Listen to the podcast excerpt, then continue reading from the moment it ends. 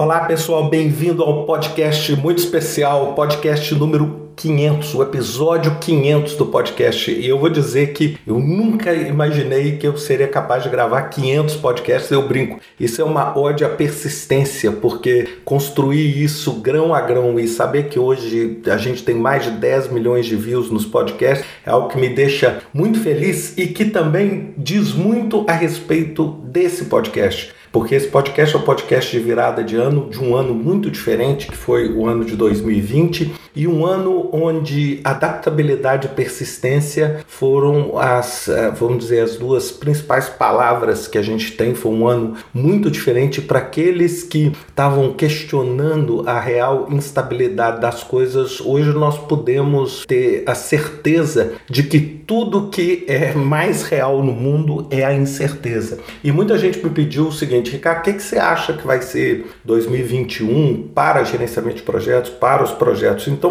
a primeira coisa que eu acho, eu acho que o início de 2021 ainda vai continuar sendo difícil, é, baseado ainda no coronavírus. Eu acho que nós, pelo menos agora, temos uma luz no fim do túnel, mas eu acho que assim, pelo menos o primeiro semestre, nós não vamos ver uma normalidade estabelecida. Se é que essa normalidade um dia vai voltar a ser o que era antes, porque esse é o meu primeiro aspecto. Eu acho que muitas dessas questões de adaptabilidade, é, dessas questões de deslocamento, eu acho que vão se tornar uma coisa permanente. Esse conceito de trabalhar em casa, o conceito da redução do movimento, principalmente nas viagens de negócio, eu acho que uma outra tendência enorme é esse conceito de times virtuais, ou seja, de times trabalhando virtualmente em diferentes partes do mundo, reunindo para resolver problemas de projeto. Eu acho que isso vai ser uma tendência, esse conceito assim. Eu acho que ainda vai existir o escritório, mas eu acho que nós vamos viver num ambiente muito mais misto. Isso vai gerar gerar um impacto, por exemplo, nas empresas de infraestrutura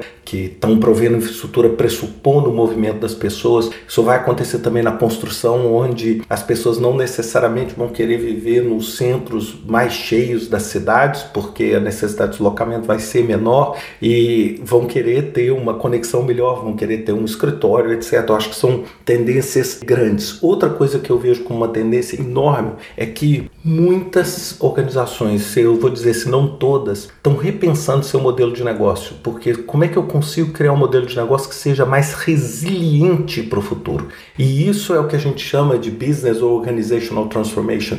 E eu acho que essa é uma área muito grande e muito potencial para quem atua em projetos. E quando eu falo atua em projetos, eu sei que as pessoas que vão mais no viés de ágil não gostam de usar a palavra projeto. Bem, você não precisa usar a palavra projeto, pode usar a palavra que você quiser, mas pessoas que trabalham num ambiente de mudança, produzindo resultados dentro de um limite de tempo, com um orçamento limitado, essas pessoas e essas competências vão ser extremamente críticas hoje para as organizações se reinventarem, porque não adianta ter ideia se você não é capaz de colocar essa ideia para funcionar. E outra coisa, esse ambiente de é, gestores de mudança, adaptabilidade para mudança. E essa vai ser a tônica, ou seja, as empresas e as organizações e os governos que vão ser bem-sucedidos nesse longo prazo vão ser aqueles que são capazes de se adaptar e capazes de mudar. E isso vale para empresas, mas vale também para você Aí, ou seja, se você não for capaz de entender que os conceitos e as premissas que envolvem o gerenciamento de projetos, que envolvem esse tipo de trabalho estão mudando,